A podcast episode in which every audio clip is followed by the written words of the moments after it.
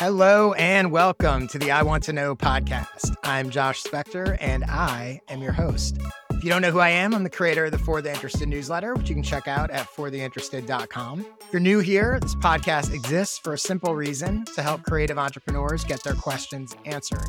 Here's how it usually works. In each episode, a different guest comes on, asks me three questions, and we have about a 10 minute conversation about each of them. That's it. No fluff, straight to the actionable tips, no stories about what people did in kindergarten. Nobody cares. Hopefully, give you some actionable stuff that you can put to use to grow your audience and business.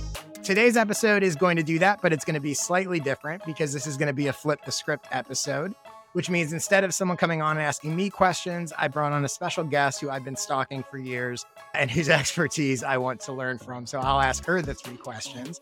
A quick note before I introduce her if you're watching or listening to this show, I assume it's because you want to grow your audience or business. Either that or you've somehow made a wrong turn and got lost in the internet and you've got bigger problems. Anyway, if you want to learn simple, non shady ways to grow your audience and business, then, in addition to this podcast, you should check out my skill sessions. They're a series of one hour video presentations where I teach you how to do things like get clients, create products, define your niche, grow your newsletter, and all sorts of other fun stuff like that. You can check them out at joshspector.com slash sessions. If you like my podcast, you will love my skill sessions. Okay, that's enough promotion. Let's get on to today's guest. Today, my guest is Hillary Weiss Presswood. Hillary is a creative director and positioning strategist who helps creative service providers develop their statement piece brands and become absolutely unmissable in their corner of the market. Through her weekly newsletters and social media presence, she provides herself on getting to the guts of things and sharing insights on every aspect of her work, from concepting to differentiation, positioning, creating your own visual language, and the ups and downs from over a decade in the entrepreneurial trenches. You can find her on Instagram at HC Weiss, where she shares videos, writings, and extremely silly deep dives. And you should come say hey over there because she doesn't bite, or so she claims. So, with that in mind, hey, Hillary, welcome to the show. Thank you so much for doing this. Hey, Josh, thank you so much for having me. I've been so excited to do this because I know uh, your podcast is much beloved.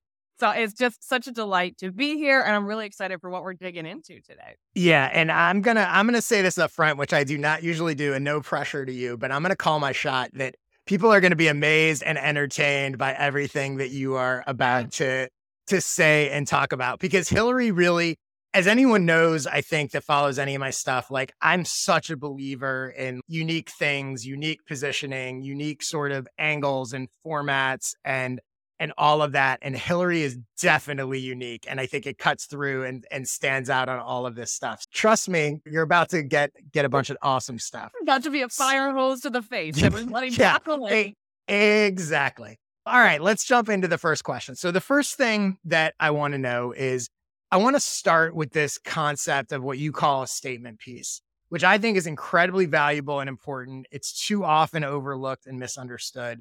I see so many people that both in the way they describe what they do and oftentimes in the things they do themselves are completely generic. They sound like a million other things that are out there. So, explain to me what you consider a statement piece to be.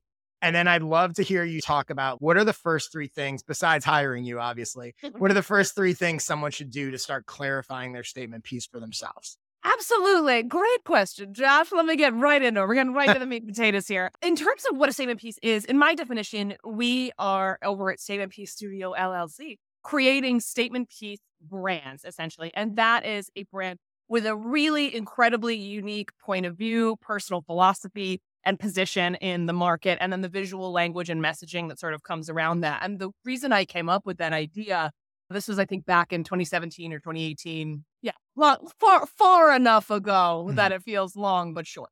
But I think the initial aha I had to create the idea of the statement piece brand was I had a branding mentor at the time ask me when it comes to especially personal branding in the online business space, especially in the creative service provider space, it's so important to, of course, be able to differentiate yourself because there's so much noise.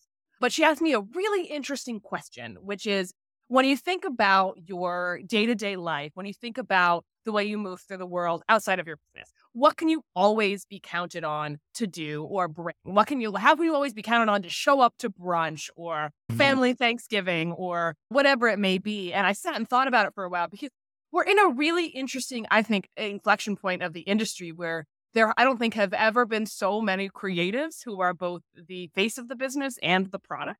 So it's really, I think, for a lot of a lot of the time, conventional wisdom is to keep your person, like your personal self, your personality, and the business kind of separate. Like it's better to have mm-hmm. a brand. But when we when we look at the modern era of branding and of being an online professional, like letting your personality shine through is important. So I really sat with this question for a minute and I realized one thing I can always be counted on to do, and I'm actually not really doing it right now, but we'll we'll say the nails work, is I'm always wearing a statement piece of clothing or jewelry. Whenever I go out, like I like to dress up. I'm a jewelry gal, I'm a jewelry head, I collect antique jewelry, all that stuff. And I realized that that was serving the same purpose that I believe branding should serve.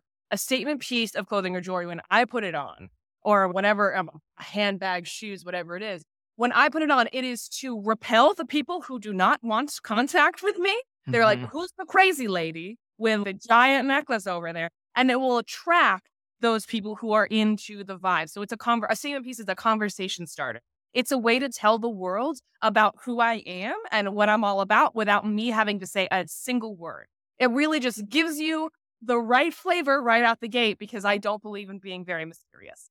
And right. well, branding generally, a great brand, especially one that is would fall into the personal brand category, whether it's, it's your you have a team or an agency or whatever. If you're the face of the company, it's so important to have a brand that makes that kind of impact, where it immediately repels the people who are not a fit and mm-hmm. immediately mm-hmm. attracts the people who are like glue. And what really serves to do that to bring to revisit your question about mm-hmm. three things for people to think about is I really encourage people to think outside of the box with how what they think a brand can be, A, and also the pieces of themselves that they want to represent. So I mentioned earlier, conventional wisdom was to keep the personal and the business very separate. And right now, it's actually very important to show some of your personality and a little bit more of yourself. Obviously, have boundaries. You don't. We don't need to hear you're like fighting with your spouse or whatever. But right it is really important to allow some of your personality to really seep through because that's how we create that connection, especially on social.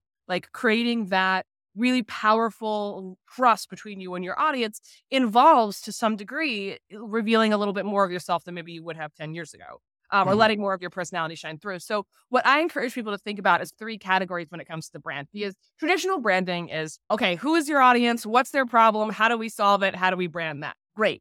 But and which that's not irrelevant. Say that's the mm-hmm. the old ways sound solid to me. But I encourage people to think outside the box in three additional categories. And the first category is you want to think about your specific talent. What is it? Sure, you may be a copywriter. Sure, you may be a strategist. Sure, you may be all these other things. But underneath the surface, what is actually the thing you enjoy most about your work? So, for some people, it's the end result. For some people, they really nerd out on the process. Some people mm. really feel their talent is in how they amalgamate all the ideas. I ask people to look at that. And that's a big piece of my strategy to just say, not just what do you do with your signature process, but why? Why do you take certain steps? And how does that tie into what your natural talents, your natural instincts are? Because that means when you build a brand that includes that, you don't feel like you're putting on a costume every day. It mm. feels very natural. It feels like it's coming from you. The second thing I encourage people to think about when it comes to their brand or a brand that they want to create is also what kind of, and this is going to sound a little woo, but I promise it makes sense, is what kind of energy do you really want to bring to the table? Because we have people like me who I'm just a Godzilla of a personality. I'm just, I'm literally stomping off the screen on my website for that reason. Because right. as I said, not a mysterious person. I just really want to hit you in the jugular mm-hmm. with exactly what the deal is, as all the best brands should. So I encourage people, but also to think about if you are calmer and more subdued, if you have more of a luxury vibe, glamour vibe, if you are funny and quick and pithy, thinking about the energy that you want to embody with your brand, which hopefully, especially if you are a personal brand, is tied to your energy as a person. Because I think mm-hmm. when people think, okay, how do I need to come across as a personal brand? I need to be louder. I need to be the funniest person in the room. I need to be all places at once. I need to be an extrovert. And you don't actually need any of those things. I heard they say the introverts will inherit the internet. And truly, there's so many of y'all. But the energy side of things is really important because, again, not everyone's going to want to work with a loudmouth fast talker like me. Some people are going to want a more calm, a more luxurious experience or something different, something that feels like taking a vacation, perhaps, or somebody who's really a perfectionist and very detail oriented. Like you want to make sure that energy comes through. So that's the second piece. And then third, and this is especially when it comes to content, I really encourage people to think about what is the truth that they really want to be telling. One of the first pieces I ever created was called the Statement Piece Framework, and it's still the freebie on my website. It's an idea generation tool because I think it's really important for creatives not just to react to what they react to what they see online, not just to be copying the person next to them, but to be thinking about, okay, what do you want to see more of and less of in the industry? What's really important for you to share when it comes to your ideas your content, how you put stuff together, how you shape your offers, how you treat your clients, the kind of difference you want to create in the market is as mm-hmm. much tied to your differentiation as your audience challenges and pain points. So it's really those three aspects. And at the intersection of that, when you examine all those pieces, so that's the just to recap for those mm-hmm. following mm-hmm. along at home. It's like the ten your talent, what do you do really, really well and why? Your energy, how do you come across? Are you big, loud, brassy? Are you a little bit more subdued, calm, chill, and anything in between? And then the third one is what is the truth that you want to be telling with your content, with your work? What is so important for you to do and create as a brand that might run counter to a lot of stuff in your industry? Maybe you want to talk more about nuance and you see a lot of other people in your category doing all of that stuff really matters. And at the intersection of those three things, you will often find common threads that you can weave mm-hmm. together into the statement piece focal point of your brand. And the statement piece itself is more of like the concept of the brand as a whole. And I find those three aspects can create a really great umbrella that, as I said before, means when you're showing up as your brand, you don't feel like you're putting on a costume every day. It feels like you, you understand the pieces of it, the pillars of it, and it becomes easy to continue to evolve as you do because it's based in who you really are. Yeah, that is all great stuff. I have a comment related to that, and I think sort of two questions that I would imagine people Love listening it. to this might have. So, first, the comment is I think one of the the things that people always fall into is this idea, which I think is in some ways the opposite of what you're saying, is a lot of people fall into that trap of I got to be professional. Oh yeah. Right? Oh. Whatever professional means. And in most cases, and this is true of anything, right? Branding, writing, whatever. Most times when people are trying to be professional, it's boring. Yep. Like it's just code for boring. It's code for don't offend anybody, don't piss anybody off. It's funny, like where you talked about one of the things I always say is you want to be for someone, not for everyone. Absolutely. And I right. talk about drawing a line in the sand. And that's exactly what you're talking about. Let's right up front make it clear that like this, there are going to be people that do not like this. And I think anytime people talk about being professional, almost always I find it's code for the exact opposite of that. Be for yeah. everyone. I don't want anyone to go, oh, that person seems unprofessional Mm-hmm. What does that even mean? So I think that's one trap that I see tons of people fall into is if you find yourself going, well, how do I make myself look professional? How do I make this sound professional? You're probably going down the down the wrong route. The questions I had for you is and and I think they're a little different, but they're they, they're potentially related. So one is I think a lot of people will listen to this and they'll go because people have different levels of self awareness. So they'll go, "That sounds great, Hillary but I have no idea like what I what's yeah. unique about me or what my what my thing is. Yeah. And then I also think you're going to have people who are like but the things that I'm passionate about that I love don't align. I think there's an alignment piece that people Yeah. The truth is depending what you're working on, it still needs to be an alignment. You it needs to be true to you, but I'm assuming it also needs to be an alignment. If you're yeah. an out there person and your services are aimed at church pastors or mm-hmm. aimed at a conservative market, you do have to pay some attention to that alignment. So, how do you yeah. think about those two things? People that are like, I don't know what my thing is, or my thing doesn't align with my ideal clients. Well, this is this is twofold, right? So first, I want to go to the just touch briefly on the I want to be a professional. Like all of this mm. is a spectrum, right? Like I'm not Yeah. if you're a furry, I'm not telling you to just put on your furry suit and go dance on Instagram and do a reel talking about By the way, this is my first podcast that's had a furry reference. So I'm very amazing. I'm yeah, so we've really exactly. really just we've really smashing through the gates here. uh huh. but the so that's that is a spectrum. But what's really important in and to your point about professionalism is people often when it comes to especially person who is the face of the business and the product, the professionalism is like backing up a step and it's like really cloaking your personality, which is actually a huge selling point for a lot of people because we don't just hire somebody like there's a million other people out there doing exactly the work that we all do. Why we're creative. Mhm. There's a lot of us, but your brand distinguishes you from everyone else out there doing exactly what it is that you do. And I think there's a spectrum between doing whatever you want and just spilling your guts and treating social media like a diary that Yeah. nobody wants to see. And that's a little much. But there's also what you want to do is think about exactly what you pointed out, Josh, which is okay, so if I have this part of me that I want to show, how do I share it through the lens of what is most relevant to Yeah. my target market?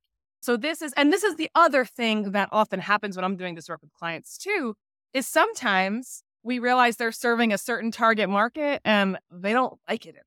And they actually want to be serving somebody over here, or they want to be serving these types of people. The example I always use is um, just like what I just weight loss coaching is a really easy example. So let's say you are like a loud, brassy weight loss coach who's like, let's burn the diet books, let's get this done. Your message is still going to be very, very different to if you were targeting, like, let's say, millennial moms who are Mhm. in their mid 30s now and trying to shed that last 20 pounds, or women who are in their 60s who are retired and who are really interested in this next wave of their health. So it's important that you, viewing it through the lens of what your target market finds relevant is what makes it a brand. But really digging out the pieces of your personality, what I find the bulk of it is, is pattern recognition. And Mhm. it's learning to study yourself. And a big part of what I do as a creative director and a positioning strategist is I'm the mirror. Like you give me everything you got, word vomit on me. That's fine. I can take it. I was a copywriter for 10 years. I have dealt with more word vomit than I could take a stick at. But I provide a moment to go through everything and reflect back like, hey, I'm seeing you do this, this, and this. I think there's something to here. Let's follow let's follow that thread. But if you are not working with somebody like me, it really is the patterns. So it's sort of like what cl- kind of clients do you love, love working with?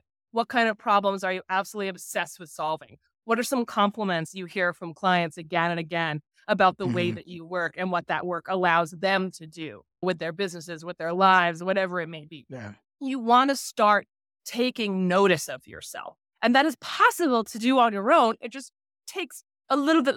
But Well, I- and I think also like you're, and that's one of the nice things also about social media and content and putting Yeah. stuff out there is people are saying stuff back to you if you pay attention. They are, even if you don't hire someone as a mirror, they are Yeah. mirroring back to you. I remember early on, like multiple people kept using the word generous. And I didn't think of myself, I didn't mm. think of that as a part of my thing because it came natural. Well, yeah, I help Yeah. people and whatever. But everyone, and at first it surprised me. And I think that's another tell too, right? When people are saying things to you and you, and I was like, God, why does everybody think I'm so generous? Like I'm just sharing what I know. But I eventually realized, like, oh, yeah, that is a part of my brand. Like, clearly that's standing out. it's not Exactly a right. coincidence that people are using that word. Oh, you're so good at simplifying things. And it's that was actually intentional. Like, I'm trying to do that. But when you start to hear that, and it doesn't have to be a million people, right? Yeah, it could be two or three people who say the same word to you and just take a second and go, oh, that's interesting. Like, Interesting. that's what they're seeing. And I think a lot of times it is the the stuff that is your brand comes so natural to you that you almost don't even really think about it. Like I didn't set out to be generous. I wasn't like my brand will be generous. That's that's how the best brands get built. And this is the other thing why I don't work with brand new business owners because you got to figure this stuff out. Mm. You got to set those. Pa- I, I will help newer business owners, but like Mm-hmm. most people are on have already been through a few iterations of their brand by the time they get to me because Yeah. it's very it's like at that point a little bit more. And whether you Mhm. can see the forest for the trees right now or not, you have the data and you have that feedback. And I love that you made that point about like generosity and working it in and not realizing. So i I'm working on a mini book right now that it's almost done. Hello, book editor, if you're listening. It's almost done. Self published. but it's called Trust Your Talent, um, a Mhm. personal branding primer for exceptional creatives. I might change the tagline, who knows? But Mhm. there's a section I have in here about exactly what you're talking about. And the way I frame it is like your talent, that core of what you do, which I mentioned earlier is one of the pillars, is what feels like ease to you, but looks Yeah. like power to everybody else. And that is such a big one for creatives, especially because we can be so self deprecating because creative work inherently embarrassing.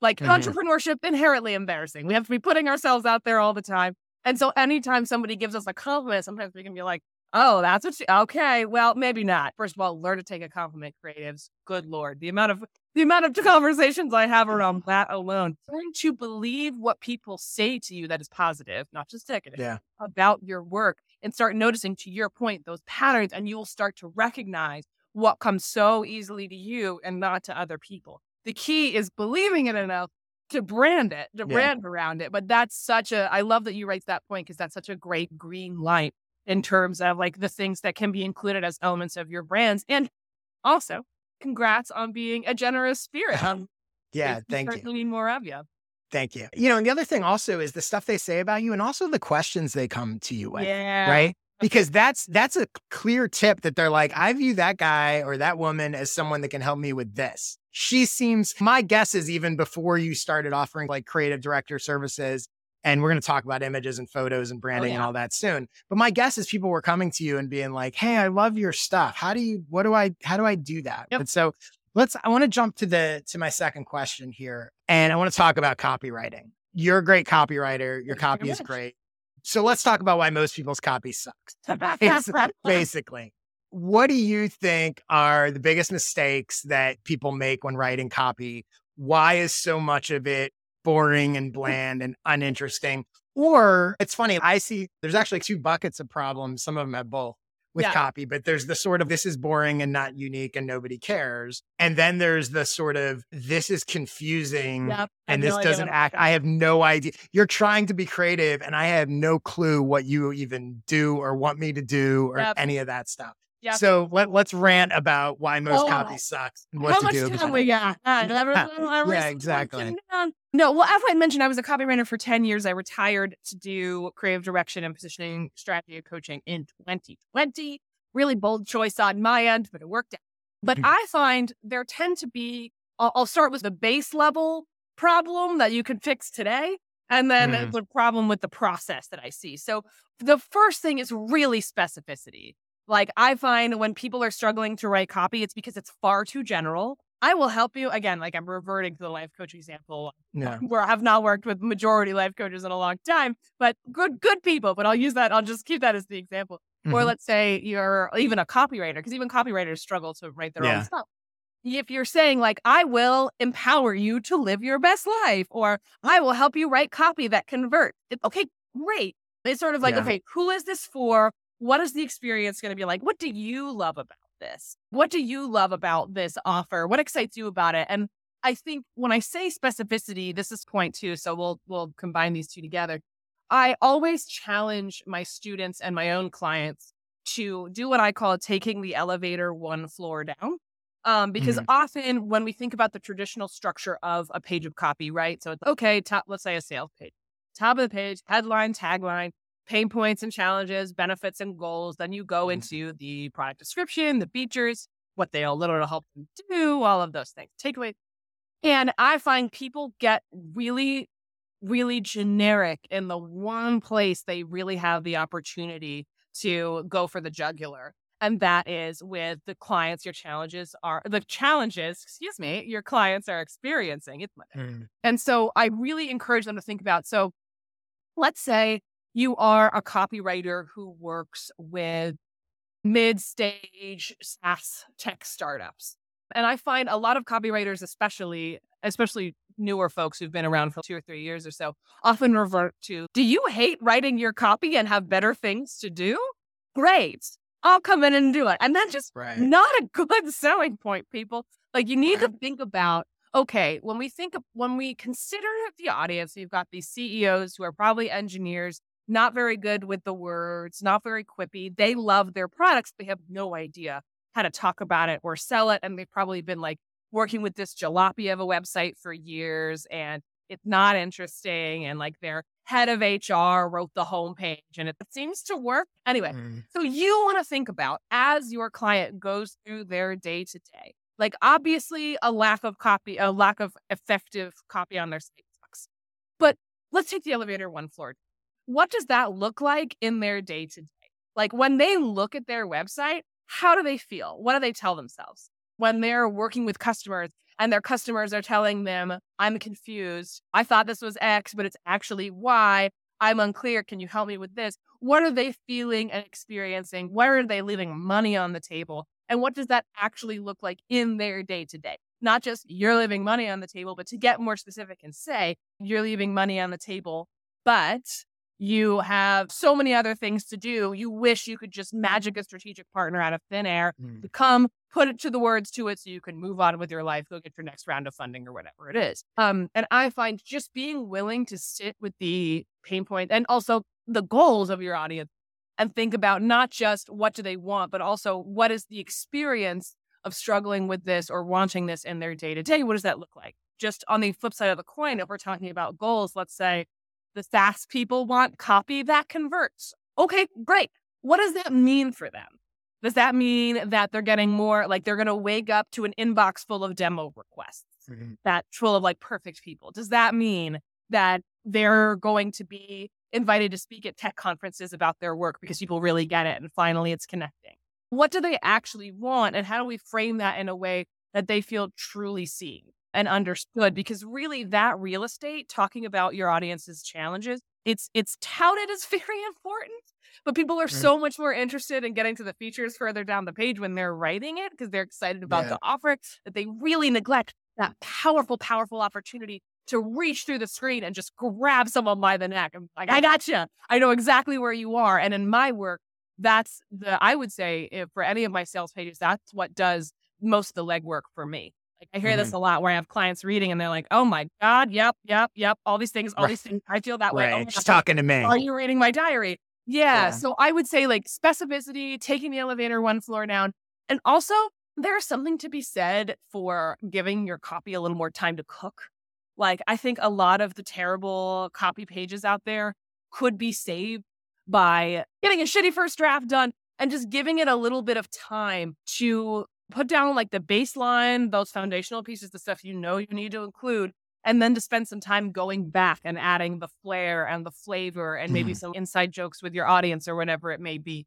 Granted, I don't want to say this because some people listening are like, I've let my copy cook for the last three years and I still haven't put right. on my website. I'm not directed at y'all, but right. y'all, you right. hire, hire a copywriter, and get it done. Right. But I would say for a lot of people, the the kiss of death for copywriting is rushing it out the door in a way that hasn't allowed you to sort of infuse what you're so excited about when mm-hmm. it comes to the product and the pro and like what they offer, whatever it is that you're selling. If you haven't taken the time to sort of infuse the copy with that and think about what it means, how you would say it, how you want to talk about it, how you want to frame it, you lose a lot of potential for obviously new customers, but also that really deep connection with any readers. But mm-hmm. it also takes away when you're on a podcast like this or whether you're being interviewed, when you're at, being asked about your work. If your copy is all generic, I mean, probably the conversations you're having are too, because you just haven't given yourself the time to think more deeply about it. So yeah. let me ask you, I love that. I'm a big believer in specifics as well. So two two specific items, like what quick tip or something you would have so one is, let's say, as far as headlines go, and could be a headline for a sales page, could be a blog post, could be a video, could be this okay. podcast episode. How do you think about, or what would be your sort of quick tip to someone that's out there who's, I got to figure out a headline for this? What What would you tell them to think about? I encourage people to think about one of my biggest tricks is like the change one word trick. So it's first of all, get the headline, get the headline out there, just write write the basic one. So let's say let's do this podcast episode. Let's, oh, no, let's, let's, I was like, you got listen. I'll invoice you after the show, Jack. So we are sitting here and talking about branding. We're talking about creativity. We're talking about being both the face and the product that's being sold. Mm-hmm. What does that look like when you want to cut through the noise? So the baseline would be the baseline sort of word. The first thing that comes to my head is like cutting through the noise with Hillary Weiss. Mm-hmm. We've heard that a lot, have we not? Right. So, a really fun trick that I like to use is basically flipping one word. So whether it's the word cutting through the noise, maybe we Mhm. change it to smashing through the noise, Mm. or maybe we say cutting through the the the boring blah as opposed to cutting through the noise. Just giving yourself the basics and then flipping one or two words to make it a little more electric, a little more engaging. Yeah. Um, I find I love that. And I'm guessing when you when you when you cut or change that word, that in most cases you're amplifying it. Exactly. What's so you're, you're amplifying or exaggerating. You're going from yeah. Then you want to think about, okay, let's say it's cutting through the noise. Where's that title fall down, aside from the fact we've heard it a bunch? And it's just, it's not just cutting. We Mhm. are going juggernaut style through the screens, smashing our heads through the social Mm-hmm. media feed to make sure people see us and can't take their eyes off us. That's what we're talking about here today. Well, So and I think not that that's the that's what I perfect thing, but but but I think also, you know, what's interesting is when you start talking about that, even in an exaggerated, like we're going juggernaut style through Exactly. the like most people wouldn't it would never occur to them that that's sort of like casual. Well, that could be the headline, right? Yeah. We're going juggernaut style through the noise and like the fact that it is that what what some people think of like, well, I couldn't do that. That sounds unprofessional Mhm. that sounds awkward or colloquial or whatever. It's like, no, that's the point. The, the fact that no one's writing that is the whole point. Like I always say that you don't stand out by fitting in. Yeah, The, exactly. the goal is to do something that's going to be different. And that obviously applies to headlines as well. One last quick copywriting question. So the same thing with how do you think a quick tip for someone about calls to action? And that could be the, oh, buy this here. It could be the sign up for my newsletter. It could be Mhm. whatever the action is you want someone to take. Mhm. Any quick tips for when they transition from, I've given you all this stuff and you relate to it, but at some point I got to actually make the ask and tell you what to do. Yep. What do you think about that? So obviously we've got the classics buy now, click here. You know, you, Mhm. you don't have to mess with the great.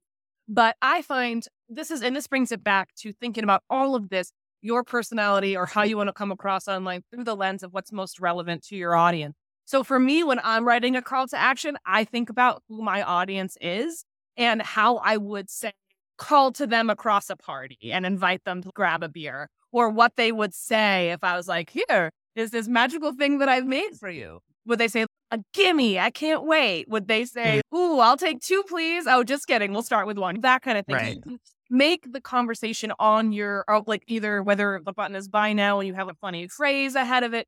I find a really good call to action includes is that it feels like a call across a room to somebody. It says, you come here, or it says, I'm ready to do this. Let's go. Mhm. Like, your person is at the emotional point that you need them to be at that call to action. What are they saying?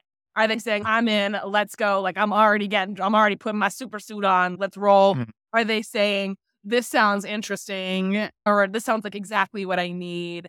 Are they saying, are they hopefully saying that you had me at hello, that kind of thing? So I find that's a way to zhuzh it up. You don't have to mess too much with classic but Yeah. it's really important. And this is again taking the elevator one floor down as you go through the Mm. logic of a, an individual page. What mental point do we think our audience is at? And then how can we speak to them directly? Oh my God, you had me at hello. You read my mind. Let's do this. Gimme. That kind of stuff can be really, really just a fun way to put a little extra flavor, a little extra spin on what you do. And I just, before we move on to the next question, Yeah. I just need to say, I do understand the fear of not looking professional. I, I don't want to, we're making jokes about it, but Yeah. who's listening. I don't want to poo poo it because there is a certain vulnerability in allowing yourself to be seen in a more creative way. And it's got to fit, right? Like the other thing is you do, it does Yeah. have to align with your audience. Yeah. I'm not saying never be professional in any way. You do have to understand who you're who you're talking to. You see people Yeah. that go the other way, and I'm like, no, no billionaires hiring you. What are you talking about? But the thing that I love that you just said about calls to action, which I'm translating or interpreting from what you said that I hadn't really thought about before. What you're saying is inject emotion into that call Yep. to action. Yep. And that emotion can be, and in most cases will probably be an excitement to buy, an excitement to whatever, but it also could be the the frustration, right? I can't take it anymore. Exactly. I'm tired of working with clients I hate. Give me God, the give me the advice. And I think it's probably again, I know it's something I'm going to start thinking about like looking at those call to actions and go, have I injected an emotion into this? And I think just trying to do that probably is a nice little, I don't like the word hack, but a nice little sort of framework that you can use to amp up those things and really tap into that because the truth is like there should be some emotional pull to any action that anyone's going to Exactly. take and and it's but if they don't necessarily click into that it's the job of the writer to help them click into yeah i do feel frustrated about that like i'm Mhm. all right give me this i'm tired of being lazy i want i want to do this thing now but it's really interesting to think about and experiment with as you test right that let's say it's like a workout plan i'm fired up to get in shape today versus i'm tired of being lazy Yeah, but those are two different emotions and they're going to trigger differently in different people. And my guess is through testing, you probably see that depending on your audience and the specifics and a million things, one of those is probably going to work much better. And Yeah. both of them will probably work better than just get my workout plan. Exactly. And that's that's again, every every sort of all those key points are opportunities for connection or an opportunity to give them a taste of what you are like as a person, as well as the what the experience of working with you is, but also to make them feel really seen, heard, and understood, which is Yeah. really also And they'll attract different people. The person that's like, I'm fed up with being lazy is going to be a different client than the person that's, I want to rah rah, let's go. I'm ready to you know, feel my best. Yeah. Cool. So let me get to my third question for you, even though I know I've already asked you a bunch, but this po- this whole po- this whole po- the whole positioning of this podcast is a giant cheat anyway. okay, so my third question. I want to tap into your creative director mind. Your Mhm. and by the way, we'll put a link in the show notes. Go check out Hillary's website and her Instagram and her photos. And Thank yeah, you. It's it's really really good. We- Like I, I I'm with you, and I can talk copywriting and all that, but when it comes to this sort of photo, like not not so much as evidenced by my like terrorist hostage situation background. Uh, okay, so anyway, You your photos, your brand, your look, all of it super powerful and Thank you. If someone is getting ready to do a photo shoot for themselves, for their brand, they can't hire you to help them for whatever reason because you're booked for the next 8,000 years and you're the top of the game. What are your what advice would you have for them in order to help them create something that stands out and aligns with their brands visually? How do they bring this to life? Absolutely. Loaded question. Yeah. It's- a, I, I, I, I'll package this up as neatly as I can. Um, Mhm. So one of the things I really encourage my clients to think about, and I have a mini workshop that I sell periodically called the Camera Ready Workshop, where we talk about like this whole process. The first goal of deciding what a photo shoot is going to be like is you want to think about the vibe. So this also goes back to what kind of energy are you trying to serve? Yeah. Your ideal, what's your audience going to resonate with? So you want to think about, okay, are we doing like a pop art style thing? Do we want to do something a little softer? Are you going to be in your living room because you want people to see your space and it's very calming? Do you want to feel like you're very luxurious and upper crust? Do you want to prove that you're really down home and in the trenches? And despite the fact that you charge X amount of money, you're a guy who wears Converse with his designer jeans, that kind of thing Mhm. you want to think about what's really important for me to convey with this shoot. Because the reason why we have a million business shoots that look brand shoots that look exactly the same, Right. and I'm gonna I'll throw a couple descriptors out there. On the couch, barefoot, with a cup of coffee, laughing at nothing. Yeah. Sitting at a cafe, Right. looking into the distance, laughing at nothing. Holding your laptop, looking at your laptop, laughing at nothing. Mm. Like it's just very, there are some beats for brand photography that make sense because here I am working, but you really have an opportunity with your photos to do something a little bit different if you plan for it. So let's say you're, for me, like my vibe is very high energy, very pop art. So we did a studio shoot and we planned to the hilt. We know every shot, and with all my clients, we do very high concept shoots based on the the concept for the brand. So we plan everything to the hilt about okay, what are the shots we're getting? What are the special effects that are needed? What is the backdrop? What's the editing going to look like? Most people do not have to do, but you Right. want to think about okay, let's say you're a little bit rock and roll. Get your and when you think about wardrobe, get yourself in a leather jacket. Get yourself in a cool Mhm. pair of blue jeans. You you do not have to pretend to hop on a motorcycle, but you're probably going to want to be in a Right. setting that gives the idea of a little bit more down home, a little bit more edgy. So let's say you can go take photos at like your favorite local brewery where you're at your laptop, like having a beer, chilling, if that's the vibe you're going for. Uh, let's say you're a little a little bit of a fancier human, but you're still you still have a lot of personality, a lot of flavor. Then you might want to plan for a shoot, say at a hotel where you're wearing like a really great color palette and you're doing some fun stuff over there in this like luxurious, very cool looking space. But when it comes to planning, you really want to look at not just what's the vibe and what sort of are the ins- inspiration images that speak to what you're going for, but also specifically which images. I find uh, where a lot of creative direction for photo shoots falls down is people will send me like a 70 image pin board and I'm like, mm. okay, which one of these are the ones you like, like that are you're really drawn to? And they're like, the whole thing. It's just, it's just everything. It's right. amalgamation. I'm like, okay, we got to get really specific. Like so do your Pinterest board, figure out like which of the shots you're most drawn to, what are the shots you may want to emulate, and then you start planning. Which photos, in a perfect world, if you want to go high level, which photos are going to go on which pages of this? Do you want to be creating different scenes based on each photo, each sort of page of the site? So, for example, do you want your homepage to include you? Let's say we're doing the hotel shoot at the front of the hotel, welcoming people in where you have the about page where you're more like sitting on a bed, a little bit more relaxed or whatever. And then the services page is in the lobby because you got some really beautiful stuff there and it feels like the lobby of your website. That kind of thing is something that you want to think about. You also want to plan props. I really recommend people use props of, of some kind, whether it's a cup of coffee, gotta help you, or a laptop or a notebook or something that you have on your desk that you really like. Having props and something to do with your hands can be really helpful. And then another thing I recommend people do ahead of a photo shoot in the planning process is going through what expressions you want to share and also what are some poses that really work. Because when I'm working with clients, none of my clients are professional models. I have yet to work right. with a single professional model. So when you get in front of the camera, it's very easy to just freeze up and be like, oh no, what do I do with? I was many, many years very awkward right. in front of the camera. I would actually have to do a shot of whiskey before I got into the camera because I would be so locked up and weird. Mm-hmm. I, have a lot of, I have a big features. I have a lot of lines on my face. So if one eyeball is closed, you're going to know. Um, right. I really just had to loosen up and be positive. So I would say planning as much as you can. Your photographer will hopefully, if they're good at what they do, will be able mm-hmm. to help point out what information is going to be most helpful. You don't want yourself too in your head, but I do find a lot of photographers struggle to really direct the mm-hmm. subject. Like before I started doing this work, when I would be in front of the camera on my own, the, camera, the photographer would be snapping. Even if it was a friend, then I'd be like, "What? What am I supposed to do?" And they're like, "I don't know, something." And it's oh, that right. that is not helpful. Helpful, so yeah. They're really clear on the vision, what it means for the brand, and why you're making specific creative choices about the setting, about mm-hmm. the outfit, about the props, about the poses, the expression. Then it becomes a lot easier to capture and mm-hmm. then mm-hmm. you're you don't you're not standing in front of a camera looking like you're being kidnapped, which I yeah. have seen happen, unfortunately.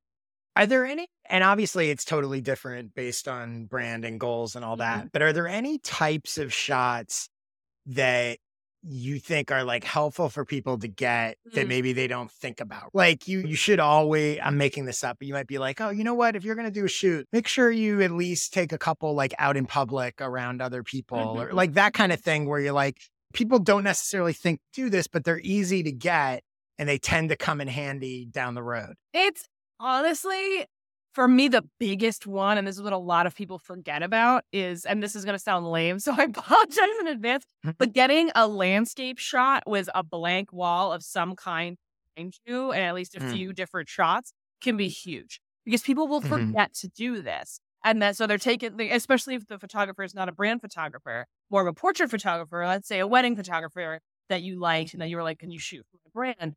They almost always forget to do the landscape shots that you can add text to or effects to in post. Mm. And that's actually really important to make sure that you get because if you have too much clutter going on, it's really, really hard to make it mm. look good on the site to have the words and the graphics and everything make sense. So that's the first thing. Make sure you get the so make sure you get the landscape shot for your headers. Mm. Think about the headers of each page of the site when you're thinking when you're planning the shoot. I find that's a really good anchor point. Okay. Because you want to leave space for happy accidents. You don't want to plan so much to the hilt that you freeze mm-hmm. up. But I find like making sure you get the landscape shot, making sure you're thinking about header shots. We, there's a few shots we tend to do. Like we do, I have a big white desk with uh, a big white table with legs that lower and lengthen. Mm-hmm. So we can do some really cool desk shots that way. And what I also like is having some elements of people's lives on the desk. So it's not just, mm-hmm. here's my laptop and phone. Hello. Is that a business? Right. You, oh, yes, I'm also a business. Or you're like on your cell phone. I find ha- this is me consulting. Yes, exactly. Right. Here I am consulting. I haven't had a consult call on an actual cell phone in about 10 years. right. Here we are. But I think what's really, really important is to think about little Easter eggs that are mm-hmm. about your life and your brand. So let's say maybe you're somebody who brings a lot of spice to your work and you're talking about that. Having a little emoji flame on your desk, like a, they do those mm-hmm. like 3D printed like emoji models can be really cute. For some of my clients, we've had like favorite, unfortunately, coffee mugs. Sometimes we do mm-hmm. crystals, mm-hmm. sometimes, and sometimes the desk just looks super chaotic and there's stuff all mm-hmm. over it. And we want to make sure that comes through too. So I think getting like a bit of a fantasy desk shot can be really fun. Yeah and putting in some Easter eggs that really feel like you can yeah. be a blast too. So you're not just sitting there pretending to be on your cell phone. And I think also like one one of the things about this that I actually do understand is that that I think people overlook is everything in every one of these images is a choice yeah. that is saying something. I remember I had a client who was a wedding planner and we were talking about her homepage and her homepage had a sort of big image that was going to be like of a beautiful wedding. And I remember saying to her, you can do whatever you want, but a photo of a young, wealthy couple, big fancy wedding sends a different message than five people on a mountaintop. Exactly. Right? And and an image of a gay couple says something different than an image of an African American couple. And like all of it is fine, but understand, I think what she had done was like she took a nice photo from one of the weddings she did yep. and she used that as her thing.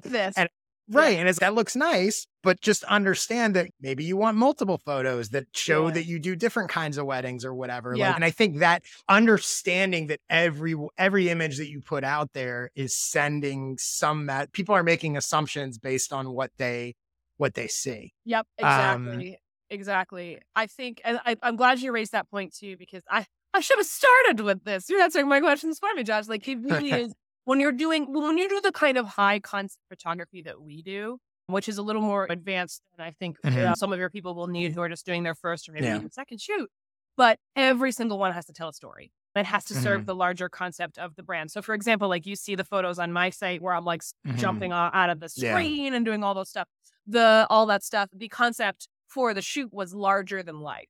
So you'll yeah. see me with a lot of hard angles. I'm literally coming out of the laptop. There's all and it matches. This goes back to alignment, right? It'll it matches yeah, exactly. the copy. It matches the the yes. vibe. The the and all I'll, of it. I'll, I'll tell you something funny.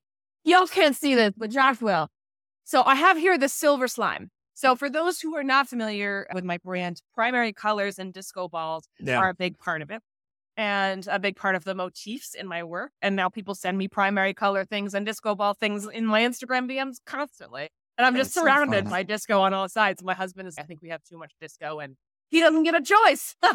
but that's how you that's how you know it's working. Exactly. When people are like, oh, they're like, Hillary, I gotta send this to Hillary. This you is right up her What yeah. you want to be doing, right? Yeah. So you're I'm showing Josh the slime. So you see this silver slime here. It pulls out. It's very gross looking, very cool. Mm-hmm. So you notice in my bio, that I had the words getting to the guts of things in the bio. And that's mm-hmm. actually the concept for the shoot I'm going to be doing for my website overhaul that's happening in August.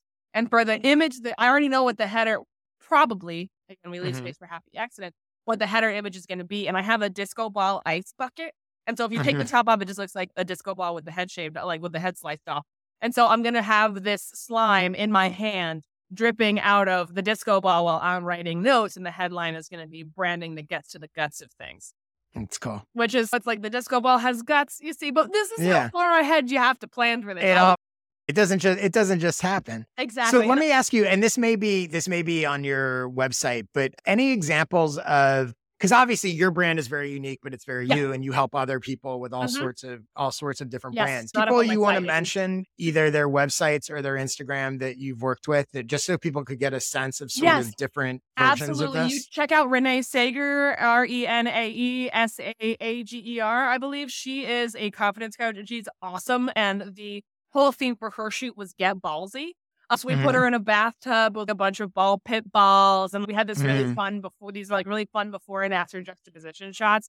Where in one shot she's like wearing a gray sweatsuit and like eating a Spanish leaf, and is and in the next shot it's like bright colors, and there's like a mm-hmm. beautiful slice of cheese pizza and a cupcake and like a nice little salad and a diet coke over here. So we were showing that. Another one of my clients, her website should be rolling out in the next couple months.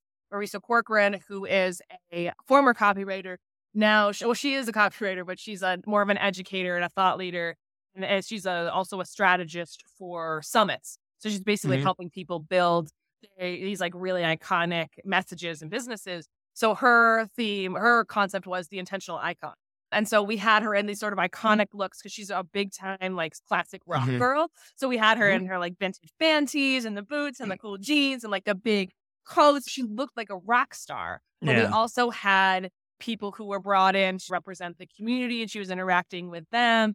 And so it, it created this sort of iconic look. The colors are these beautiful red, red, blue, gray, and white. So not it doesn't look as America as it sounds. Right. It's very edgy, very like rock and roll. And it's Mhm. about doing creating a platform for yourself so you can become a rising tide that lifts all boats.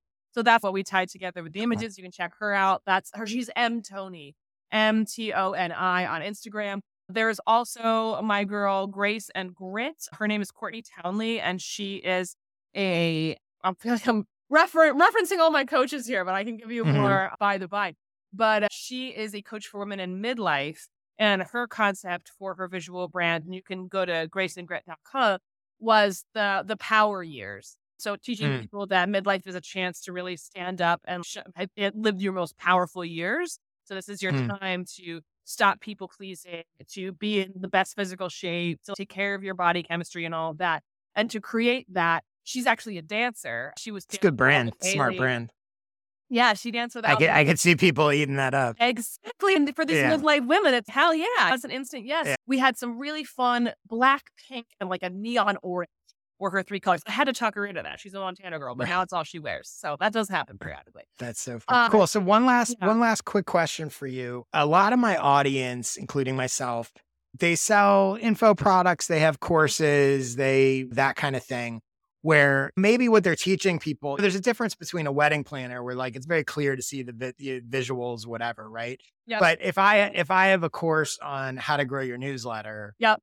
And like for now, I don't have any photos of myself on any of those course pages or Uh-huh. any of that kind of stuff. But if I did, or if anyone out there was going to do that, where it's like a course that's not necessarily inherently like Absolutely. visual, Yeah. but they want like, how should they think about what kind of photos to, to tie to that kind of stuff?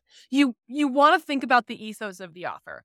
So like Mhm. if it's it's this is obviously a very broad question. So let me see what I Yeah. can dial in and get specific. So let's say it's an info product about starting a newsletter that people absolutely love to read and, and take Mhm. their eyes off of.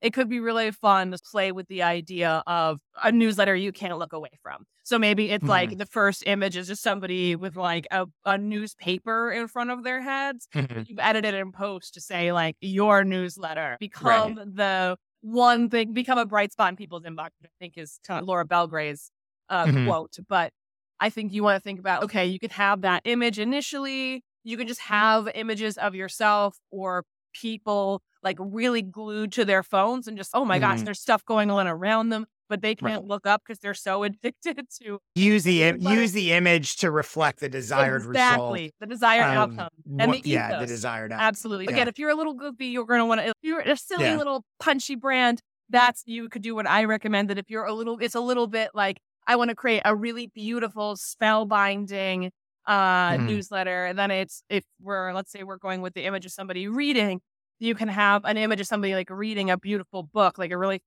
fantasy novel, totally absorbed, Yeah. and say, don't you want your newsletter to feel like this?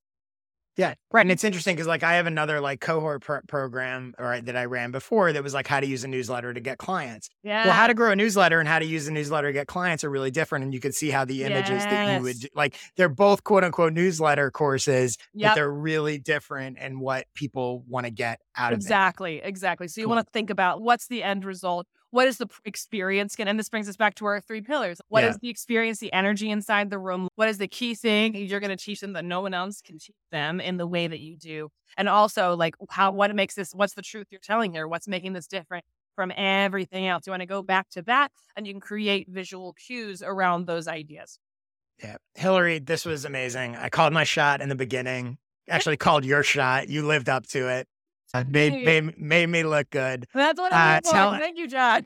Tell everybody where they can go check out your stuff and all the other things. Absolutely. This is where you know, hear me do this on every podcast interview I ever do. So I apologize to everyone who's heard this joke before, but this is my chance to use my radio voice. So for now, Wow, you can check me out at HillaryWeiss.com. That's H I L L A R Y W E I S S com, where you can sign up for my newsletter and get my statement piece framework, which is that idea generation tool I mentioned earlier. My site will be hillarypresswood.com in a few months, but don't worry, it'll redirect because I'm finally using my married name. It's been married three years and we're finally starting to do that.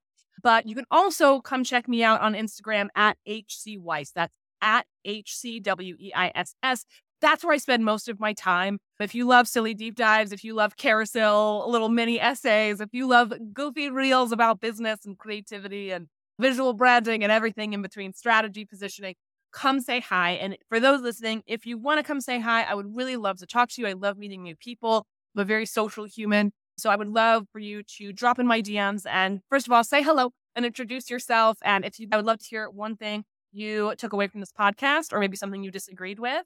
I would love to hear more about it. Something you really loved, really hated. I don't mind. Just come say hello. You can call me whatever you want as long as you call me. But I love yeah. meeting people in the space. Would love to learn more about you. And I'm just so excited for people to tune in. And, and thank you all so much for listening and being phenomenal. We got to look out for each other on these internet streets. And it's just been such a pleasure to be here with you, Josh. So thanks for inviting me. Awesome. Yeah, thank you. And I'm gonna make I'm gonna make one more prediction. I predict you're gonna hear from multiple people in my audience. and you're also gonna get at least one, if not more, clients out of this. Cause I I feel like you and I, it's interesting. Like I you and I are very different in some ways, but I think we see the world the same way. Yeah. And I think a lot of that's why I just know I was excited to have you on. And I know yeah. that the way you think about and approach things, I think is really going to resonate with my audience. So I'm sure you're going to hear from people. For my nonsense, my newsletter fortheinterested.com slash subscribe, my skill sessions, joshspector.com slash sessions. If you'd like to be a guest on this podcast and ask me three questions, go to joshspector.com slash questions to submit them. I'm on Twitter all the time at jspector. I appreciate you listening. You've already probably tuned out because you've heard me talk about that stuff before. Thanks again. I'll see you next week. Hillary, this was awesome. Have a great week. Thanks so much. Bye, y'all.